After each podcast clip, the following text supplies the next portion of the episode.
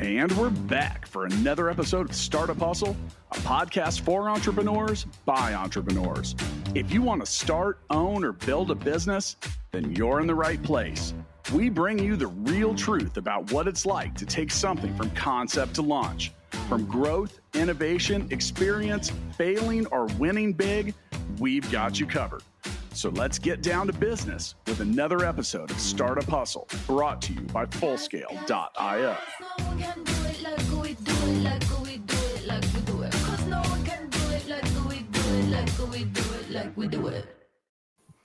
And we're back, back for another episode of Startup Hustle. Matt DeCoursey here to have another conversation on helping your business grow. Here on Startup Hustle, we talk a lot about startups. Today, we're going to talk about startups and a circular economy. What is that? Stick around because we're going to talk all about it and let you know what that means. Before we get started, I want a quick word and let you know that today's episode of Startup Hustle is brought to you by Fullscale.io, helping you build a software team quickly and affordably. As mentioned, we're going to talk about startups in a circular economy. So, as usual, I've brought in a subject matter expert. This is the CEO and founder from one of Startup Hustle's top Chicago startups. With me today, Gary Cooper from Rheaply. Gary, what's up? Uh, just living the life. I'm happy to be here. yeah, I like to say that no one tells the backstory better than the CEO and founder of a company. I find that to be true and true and true again. So, Gary, what is your backstory? What's up with Rheaply? What do you guys do? And what problem did you want to solve when you started the company? Yeah, I, I'm a trained scientist. So I did my PhD in neuroscience at Northwestern trying to help find a cure for Parkinson's disease. I literally never ever thought about being a CEO of any company, let alone a technology company. So like the the football field that I was on was never thinking about tackling a tech problem. But as it turns out in the lab, I just noticed that we had you know a very common trait amongst most systems which is scarcity and surplus right so we had lots of stuff material things microscopes chemicals that we weren't using in our laboratory Meanwhile, there were labs literally next door on the same floor as mine that needed the things that we didn't weren't using. And so, um, you know, maybe seven years ago, I solved that problem by wait for it, sharing. Um, you know, I just said, "Hey, lab next door, do you want the stuff that we're not using?" And they would say, "Oh yeah, that's great." And then as other people started to learn about it, I got a cart and I piled things on a cart and I would push this cart around our floor once a month and just redistribute things we weren't using. And um, I, after my postdoc, I went into consulting in supply chain to help, you know, help large life science biotech companies with supply chain issues. And people kept emailing me from Northwestern saying, "Hey Gary, where's the cart? Where's the cart?" And I would go, "I don't know. I've not been there for three years. I don't know what you're really even talking about." But it happened enough that I thought, you know, what if there was like an internal, almost like eBay that could bring this type of program to beyond a single point of failure, like a human and beyond something manual, like pushing around a cart. And so that was kind of the birth problem statement of Rheaply, which is trying to scale reuse and laboratory settings in uh, universities. And as we kind of got our footing, November 1 in 2016, we've just been following the onion of like why isn't reuse something that's talked about more that's scaled more uh, within communities but also within businesses? And as it turns out there's just no technology to do that. So that's what we're building. We're building technology at Rheaply to scale reuse. And reuse i think is probably the most valuable and kind of cornerstone of the circular economy I think it was Jack Johnson and Curious George that said it best: reduce, reuse, recycle. Am I exactly, correct? Exactly. That's it. That's that, yeah. that's it. That's why I told my my 94 year old grandmother always asked me, "What do you do?" And I say, "Reuse, reduce, reuse, recycle. We do reuse. That's all you got to remember." Well, so so we talk about circular economy. The the definition, like as in the textbook definition, says the circular economy or CE model offers a new chance of innovation and integration between natural ecosystems, businesses, our daily lives, and waste management. Now, the problem that you're mentioning is actually something that's you know come up. I remember a few years ago, my cousin owns a concrete testing company and had all kinds of science gear and was asking me uh, she she asked me, well, how do you think I could sell this? And she actually asked me, she's like, if there was only a marketplace for this, I could probably do something with it. And uh, you know, I remember thinking, I was like, wow. It, she actually asked me about building one.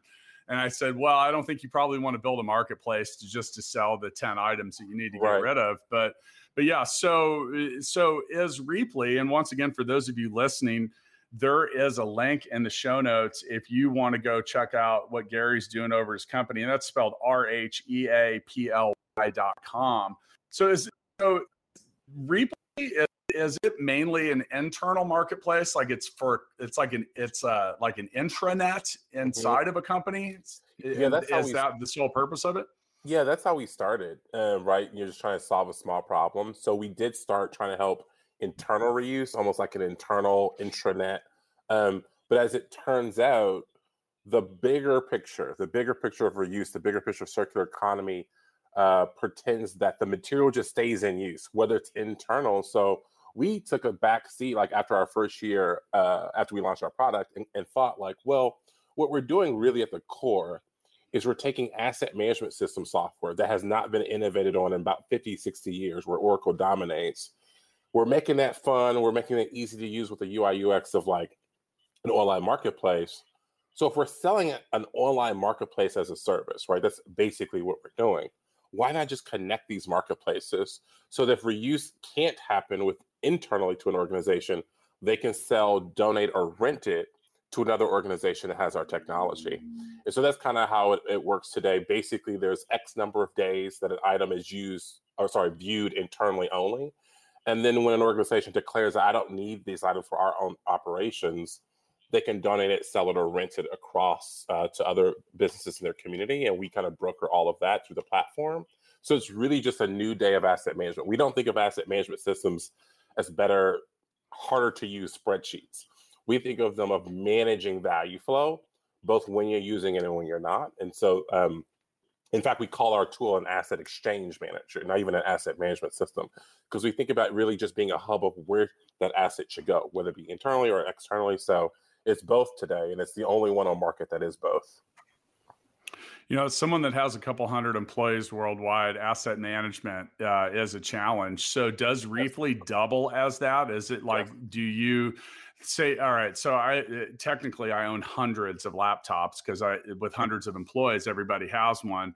Sometimes keeping track of that, and some of that is, well, I mean, like you said, it's kind of spreadsheet driven, and I'll, I'll, I'll be told well we need we need a new laptop for the new employee and then i go look at a spreadsheet and i'm like we have 19 of them. Oh well well 15 of them are waiting for repair.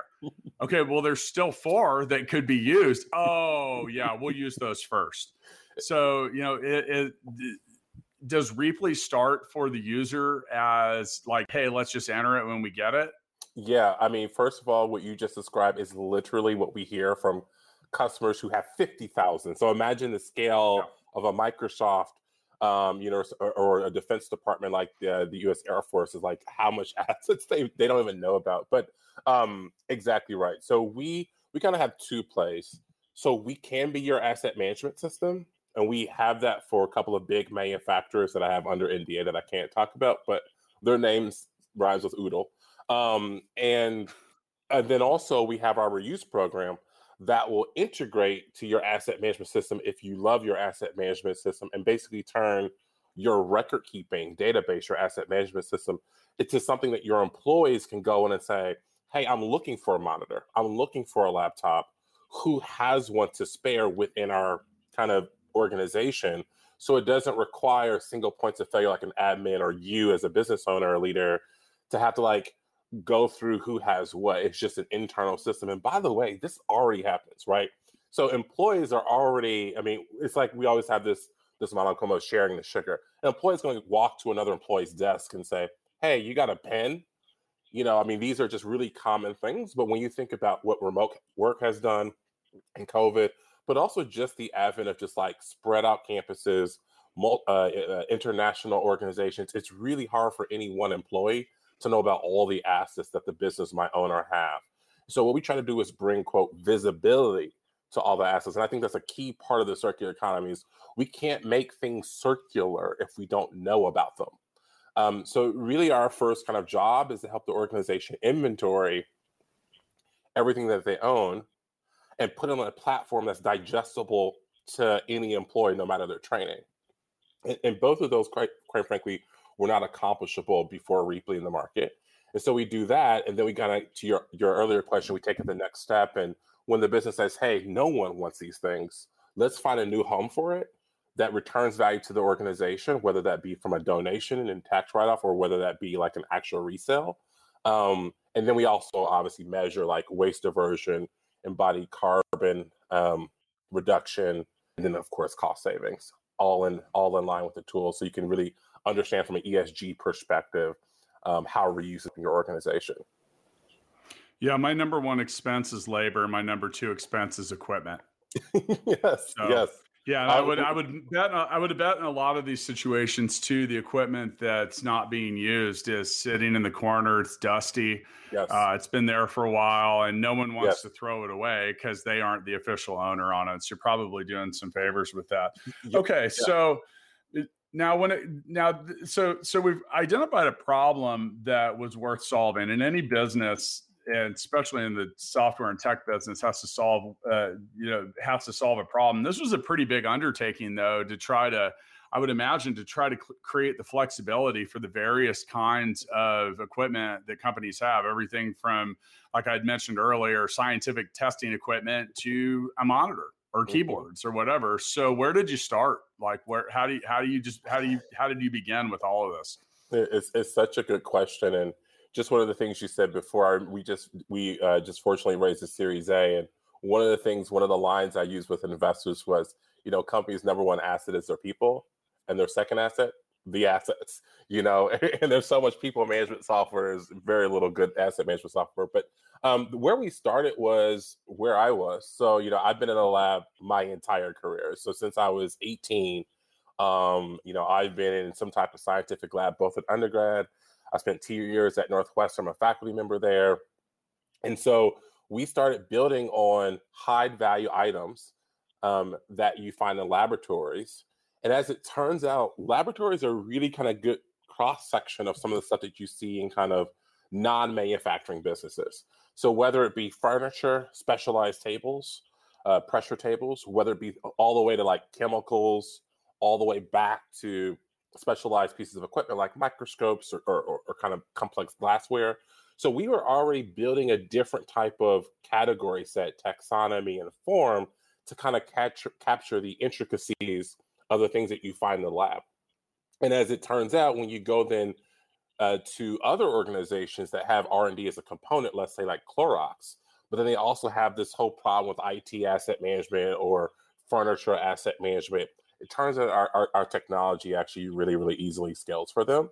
So, um, so it's actually been really, really cool to just see how what we created with the lab actually maps onto a predominance of the customers that we go to. The the one that's been kind of a standout has been working with the Defense Department. We never thought about ammunition and the things that you find in the Air Force. So that's that's been something that we've had to kind of learn.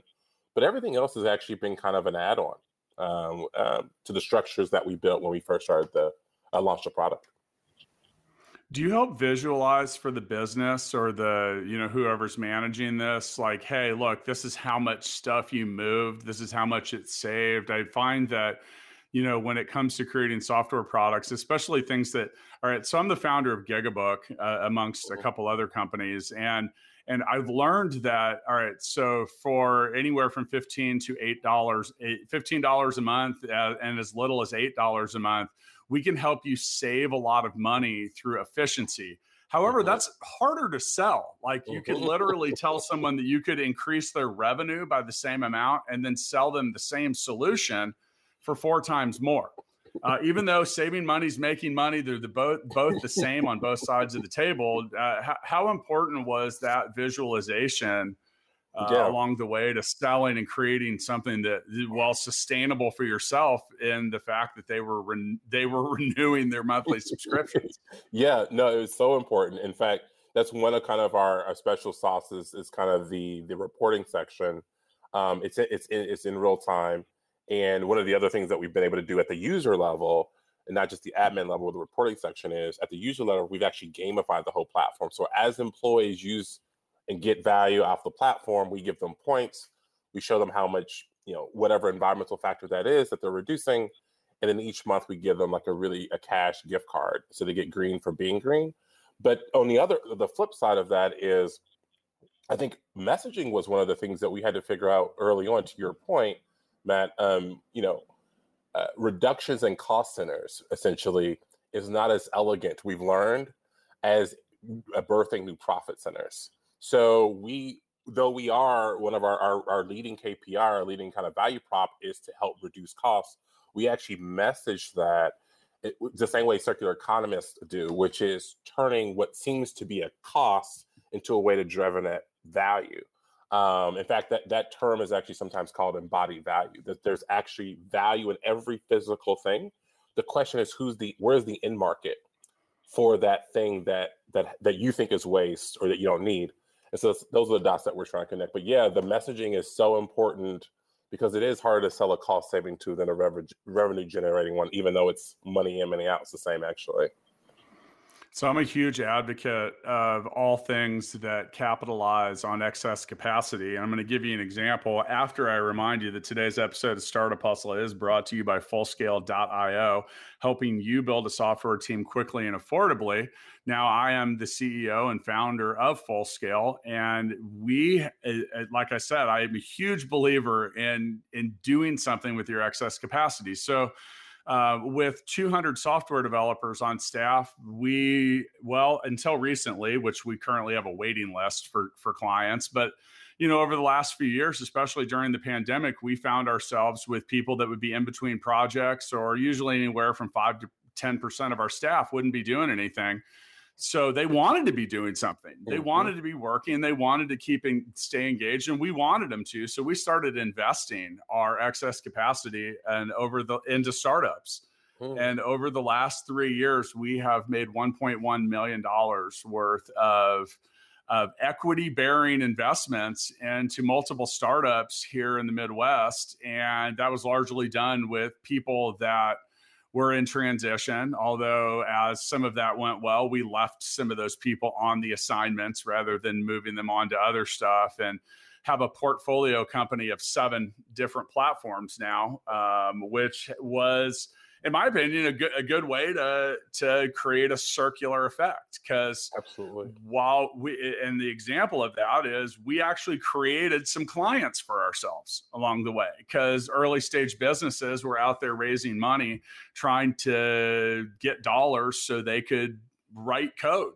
Yeah. So we didn't write checks, we wrote code and it worked out pretty well. And now we'll see that's still TBD in the end, but it definitely so cool yeah now every business has excess capacity i think it's Absolutely. fair to agree upon that i mean it's either people equipment it's mm-hmm. office space mm-hmm. uh, office space is one that people ha- have quite a bit of now and yes. uh, do you have do you have any plans with Rheaply to expand into other forms of excess capacity and building upon that yes we do and in fact we actually we've not talked about it to to the degree that I w- would like, uh, where we're working a couple of our our things on our corporate website. But we actually already have a client that uses our platform internally to exactly the use case that you just described. Just let me detail that w- quickly for you.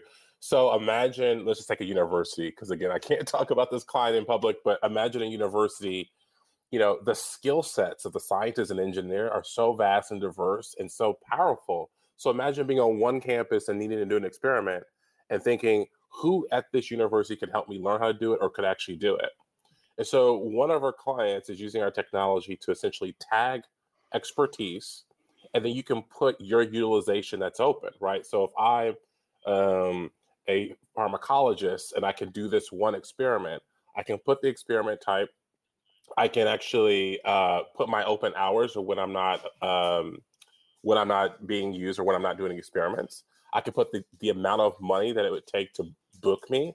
And now everyone in my company could search that experiment type or my university and find me and say, hey, I want you for two hours to work on that experiment and I'll give you that money. So that's so important when you get these big scaled organizations.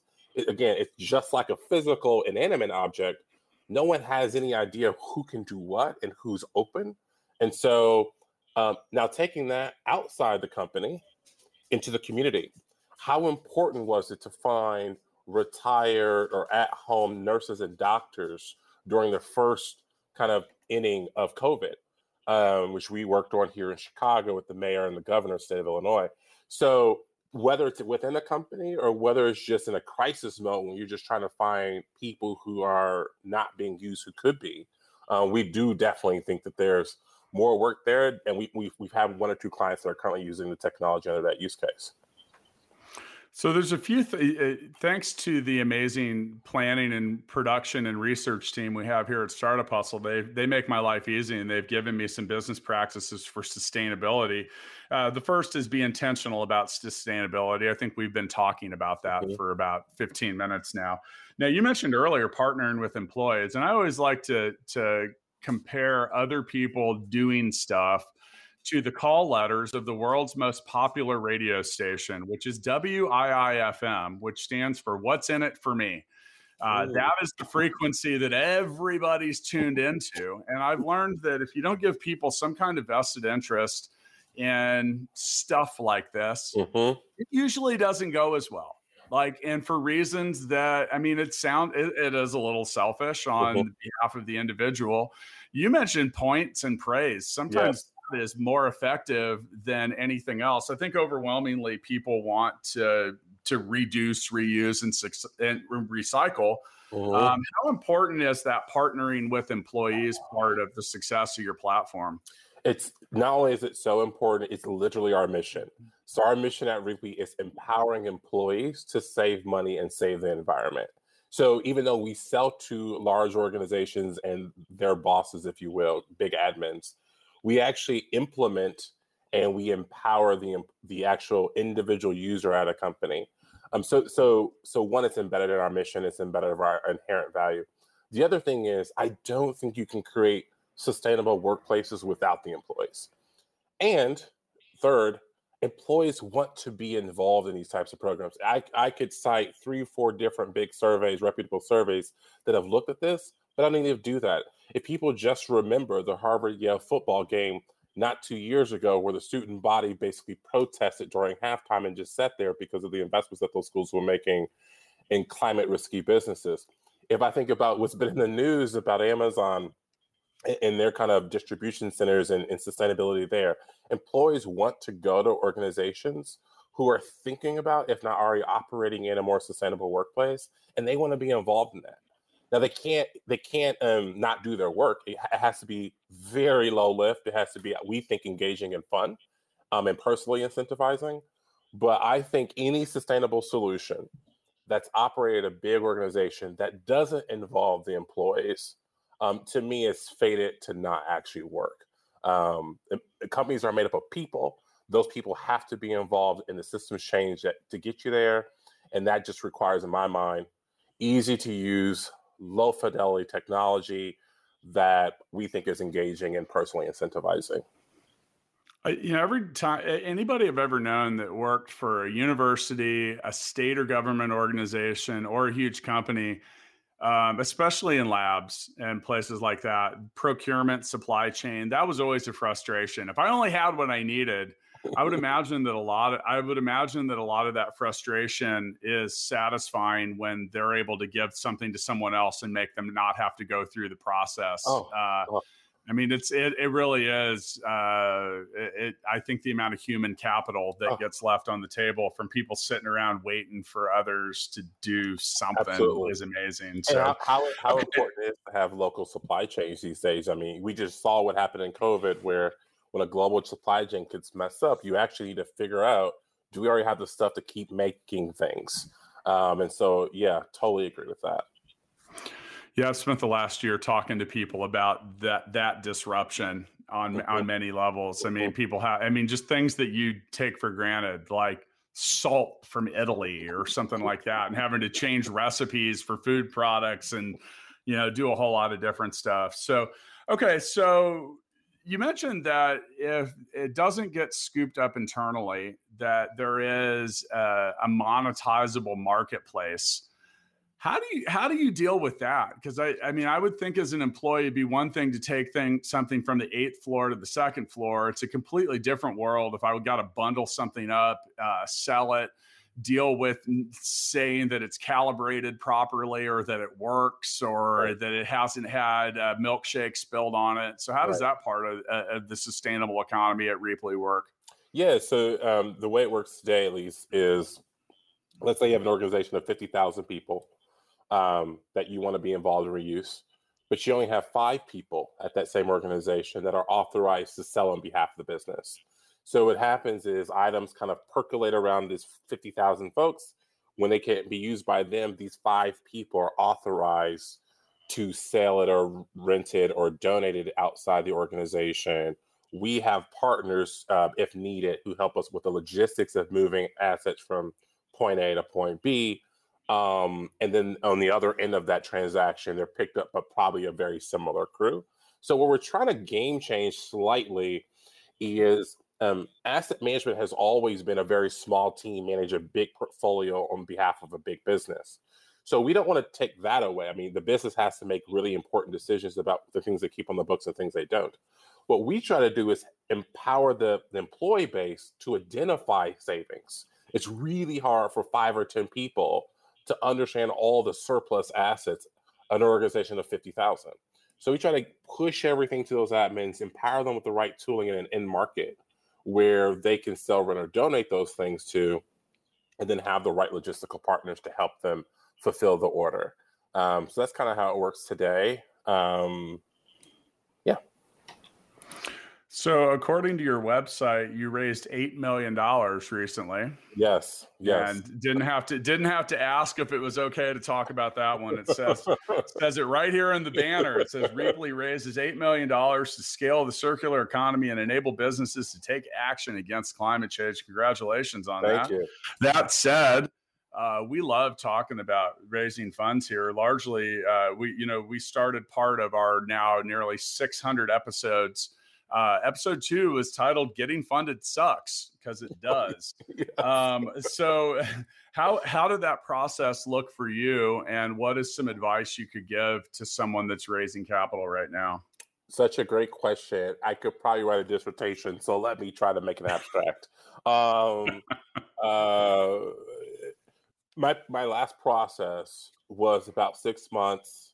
Um, I talked to 140, 153 investors, probably about three to four meetings of all, uh, uh almost 100 of them. Um, so I literally was not involved in the company's uh, daily operations for six. I literally couldn't be.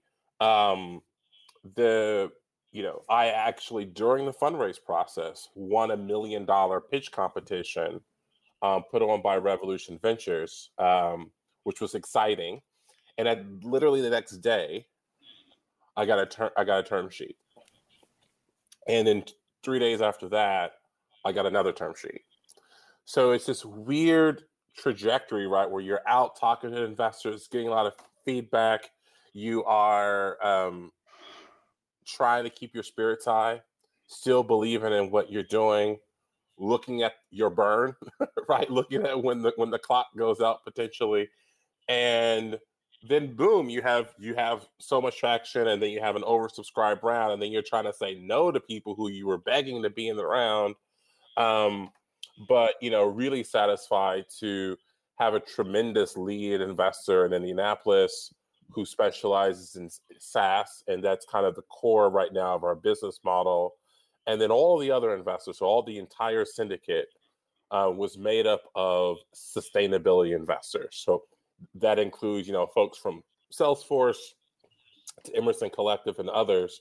So I really wanted our cap table and, and a diverse, um, in all kinds of ways, gender and racial uh, diverse cap table. So I really wanted our cap table to to speak the values I see, but also speak the value and the mission of the company, which is this elegance of the circular economy, which is a profit center, but with eliminating waste and it's kind of sustainable kind of um, lens and, and that's kind of what our round was made so i'm super excited about our new our new team members if you will So I'm gonna I'm gonna back up because you said a couple things that really got my attention here. So we've said so many times on this show that raising capital is a full time job. So to confirm, that was your full time job for six Absolutely. months. Absolutely. And that, that's I, I the real thing. That's why right it now. sucks. That's why it sucks for founders because you know you get out there and you want to go do it, and, and it's like I don't think any of us started our businesses to become a full time fundraiser, and then it's excruciatingly painful because so to back up i tell people a lot they'll, they'll call me up and they say hey man i need i need or want some advice i'm like yeah what's going on oh man i'm having the hardest time raising capital. Oh you are? Well, how many people have you talked to? They're like i've talked to eight people i'm like you're like a hundred short of of where you should be i usually tell them i'd say you're probably going to talk to about a 100 people to find one so Mhm. to back this up, you talked to 153. Yes, I have the I have the Airtable to show. Yeah, I, I believe I and from you, I believe that. Most people will tell me that, but I believe that you probably do. So on you know, on on top of that, uh, a lot of those people told you no until they Yes. until they were telling you yes. Yes. So that's it- also the way it goes. Absolutely. I mean, you have to be. I've the word no has become one of these words that um, I don't really hear anymore. I expect it, whether it be a customer, whether it be a partner, whether it be an investor, and the the when I'm in the fundraising mode, the level of how a no affects me becomes even less than it does today. Um, I, I see sometimes when you know my parents will say no to me, and I'll just keep going on pitching, as though they never said anything. But you have to have the tough skin, um, and it's so different in a virtual environment. So our seed round, which I did in February of last year, completely erased the traditional way. Um, you're going into VCs and sitting in their offices, and then our A round, which I did seven months later, eight months later, I did completely virtually. So I had to learn, uh, you know, being able to be on 17 Zoom calls and hearing no 17 straight times and still bringing the right energy to the M plus one call each time. And so there's just like things that I learned just as a professional this time around that I think hopefully helps me with just general management of the the business that we're trying to build.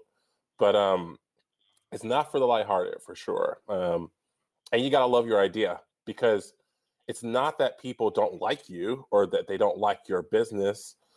They have a thesis, they have an underlying thing that they're looking for. Maybe they're only going to make two or three investments in a year. So, you know, it's it's it's really this kind of weird whack-a-mole game where you're just trying to find the one that pops up and it's so you have to learn how to take things not super personally, which is super hard when you're hearing people say no to the thing that you've given your whole everything for 4 or 5 years. Yeah, I try to I try to advise people that investors say no for a lot of different reasons, and eighty percent of the time, it's probably not you, and you don't realize that. Like the fund could only have enough money left in it to make one investment, and they want to pick it well. And Mhm. you know, sometimes people just want to hear what everyone else is into, or what they're not into, Exactly. and and you know, really in the end, you know, I think that uh, any entrepreneurs are ego driven, while at the same time being well endowed with all the doubt they need.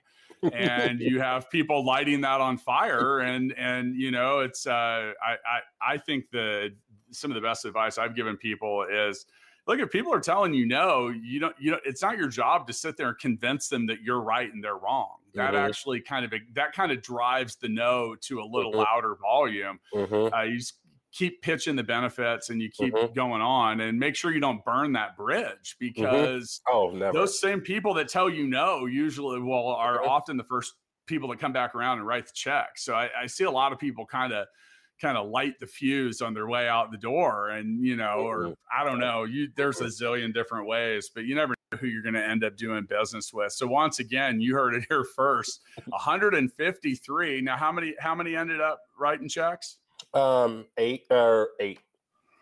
Okay, well, that's a that's a pretty high completion ratio then, because uh, yeah, like I said, most people I talk to that have raised money are in the ballpark of ninety to hundred Mhm. Pitches, and Mhm. I, I think honestly that uh, doing it virtually would be a little easier Mhm. level because when you are now you're in Chicago, so you probably have a few more doors to knock in. We're located in Kansas City. There are minimal doors to knock on Mm. here, but there are still enough. But you're kind of packing up that road show and going and doing your thing. Yes. And you know, and you never know what's going to happen in the room. And sometimes yeah. the room is all eh, the in person thing is also a little excruciating because you get five people in the room and two of them are sitting there messing around on their phone. You kind of yeah. just want to look at them and be like, yeah. Do you want to be here? Because. I want to be here, but if you don't want to be here, you get the fuck out of here. So, yeah, exactly. You know, sometimes that is, who knows? It's, I, think, uh, I think it's definitely advantageous for founders to be able to raise virtually, um, for sure. Especially to your point, like founders in the Midwest, founders in markets that don't have a high VC footprint um, or ha- just high investor footprint. Let's just say it doesn't even have to be a formal VC.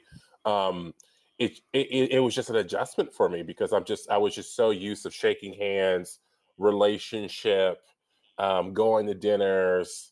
You know, a lot of these deals are done by that. So there's so to me, it's like this weird net game of like how many more meetings do you have to have to build up that net relationship that you would have gotten in an in-person scenario?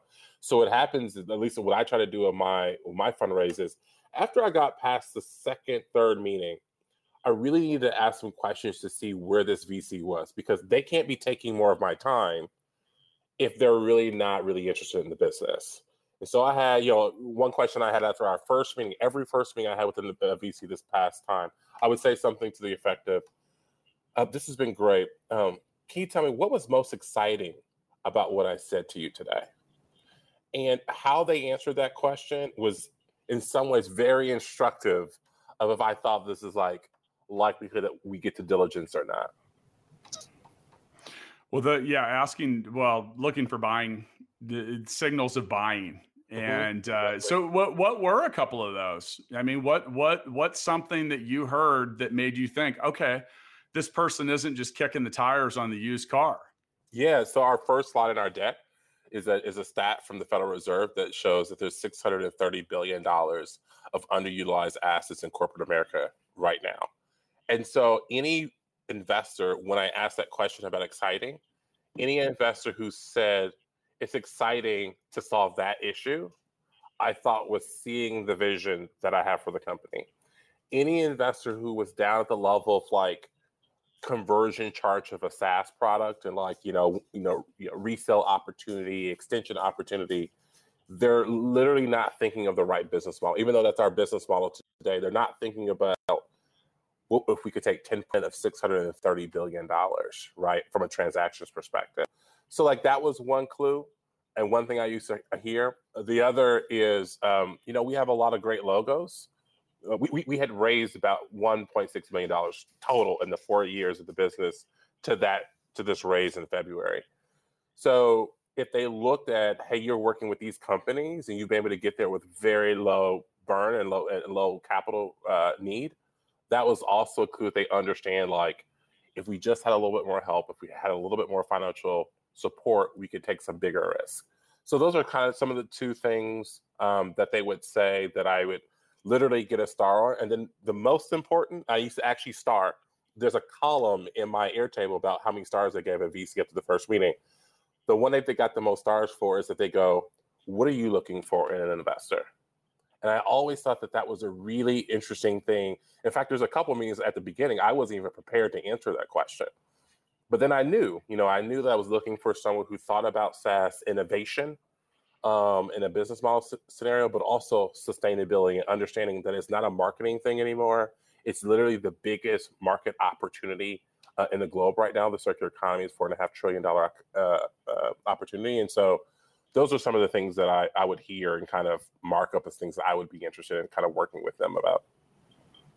From the outside looking in, I think that uh, you probably had a somewhat easy time getting investors to understand the problem you were trying to solve. I would imagine that a lot of them probably worked at companies that had experienced that kind of stuff. Uh, the the toughest pitches are to investors that don't get what you do. Mm-hmm. And that's like when I talk to people that are creating like advanced AI solutions and data, blah, blah, blah. And they're, you know, and you're sitting there talking to a bunch of people, they don't get it. And the, no. the thing is, is a, a, confused mind almost always says no. Yes. Absolutely. So when it comes to so so yeah, I would imagine that that. Did you hear that a lot? Oh, this was a problem. I, this is a problem I've encountered firsthand, so I mm. get it. Literally, one of the investors who, unfortunately, we couldn't include in the round, just because it got oversubscribed. But the, the kind of way she tried to break our business down was she goes, okay, we have 100 people working here. To your point before, they have computers. And she just went through a use case. And I was just like, yep, yep, yep. And she's like, got it. And, and then she was like, okay, tell me about the market. So she really understood the problem pretty straightforward because it's you know when you can relate it to what you've done or either what you're doing today and how you would use the tool is very very really easy to translate even though she's not in our icp right she's not a, a, um, she's not one of our uh, people that we're pursuing right now but it, that was super helpful um, but sometimes we just say like think about uber think about the sharing economy add a sustainability value prop to it and you got circular economy so it's really it's really like not a Einsteinian business model or thing like that. We're just trying to do the, the dirty work and build the technology and the workflows to actually make this work at scale. I think at the end, the, the simplest ideas are the easiest to get funded, the most straightforward to explain. And, you know, like while there are fewer and fewer of those to wrap our arms around, congratulations on Thank finding. You something new and interesting. Once once again with me today, Gary Cooper. Gary's the CEO and co-founder of Rheaply. That's R H E A P L Y dot com. There's a link in the show notes. Gary and his company are one of Startup Hustle's top Chicago startups. Make sure to go find that list. That uh, that episode. It's back there in the feed somewhere. I can't. I probably should know when. And man, I, sometimes it's a blur to me. A uh, lot of great companies in Chicago. I know we have we broadened our uh, we broadened our criteria a little bit on that one. So uh, Chicago's uh, dear and dear to me. I lived in Indianapolis for seven, seven or eight years and used to go up there a lot. It's always kind of, and the Cubs, the Cubs are my National League team. So nice. as long as as long as they're not playing the Royals, and I'm in good shape, and and got to get rid of the White Sox. No one, no one cares about that, right? So maybe not in Chicago. I, you, want to, you want to start a fist fight? You want to start a fist fight in Chicago? Get held up about who's better, the, the yeah. Cubs or the White Sox. So I'm not sure who would win that fight either. All right, so I end my episodes of Startup Hustle with Founders Freestyle. I say my episodes because I am not the only host of the show. Make sure you tune in on Tuesdays. Join Andrew Morgans to talk all about e-commerce and Amazon. Tune in on Thursdays to Listen to the episodes by Lauren Conaway, the founder of Innovate Her. If you haven't had enough startup hustle at that point, did you hear that we started a TV show? Go on over to the YouTube and type in Startup Hustle. You'll see and learn all about it. You can see what we do at our businesses as well as what some other fascinating founders are doing in and around their business. All right. So I said founders freestyle. I give my guests an opportunity to make some closing arguments uh, sometimes we leave stuff out. Sometimes we didn't talk about stuff enough. Sometimes we just want to give advice to other people that want to follow in our shoes. So, as mentioned and as advertised, it's a freestyle. Gary, what would you like to say on your way out? On my way out, I want to say um, we we need more people starting businesses. This is the exact time that people should be starting ideas, taking them out of those journals, taking them out behind the tables, and operationalizing them, even if that's just telling a friend about it. That's my first thing. And my last thing would be start a business in climate. Um, the oncoming doomsday scenarios are not fiction. They are science. That's what we best believe. And we need every smart brain thinking about how to make the only rock that I know that we can live on. I know Elon's working on Mars um, to figure out how we sustainably live our lives continually here. So start a company if you have an idea, and if you can, go work for start a climate or clean tech company. Otherwise, be well. Yeah, and I agree, and thank you. I, am a big, I'm a big fan and supporter of all things sustainable. And before I close with my freestyle, quick reminder that today's episode of Startup Hustle was brought to you by Fullscale.io, helping you build software team quickly and affordably. A couple things I took away from this episode is one, you started as a research scientist and became a tech founder. Uh, I dropped out of five colleges, dude. I'm like on the opposite end of the of the educational framework but neither one of us set out to be tech founders i think that very few people that i talk to at any point before they became one were like, I'm just going to be a tech founder. And I'm being serious. It's it's like 10%, and that might be high. So when you see it, when you see a problem worth solving, take a shot at it. And that's some that's where the best businesses come from. Along the way, make sure when you are trying to get people involved that you clearly outline the benefits of what it is that you're doing.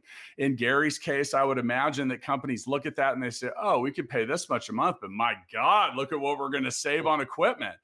That kind of business and those kind of pitches, when given to users and buyers, if done well, you'll leave the room and they will say, man, we're kind of dumb if we don't use this now.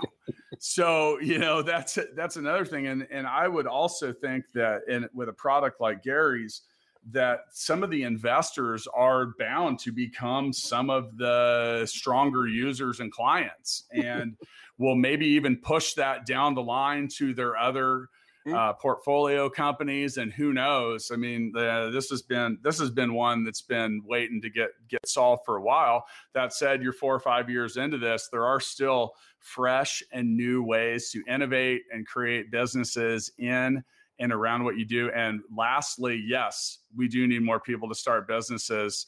Uh, if you're sitting around and waiting for the right time, and I put the quote around the right time mm-hmm. because the right time never comes. If you're sitting there, if you tell yourself too long that same line for too long, you are just making excuses. Gary, keep doing what you're doing. I love it, baby. Thank you. Thank you. you. Thanks time. for having me. Thanks for having me. Yep.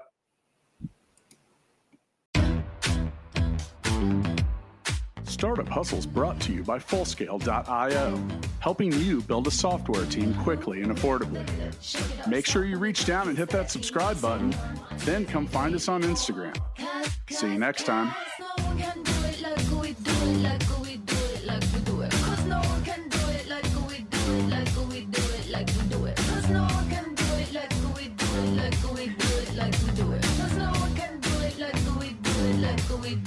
we do it.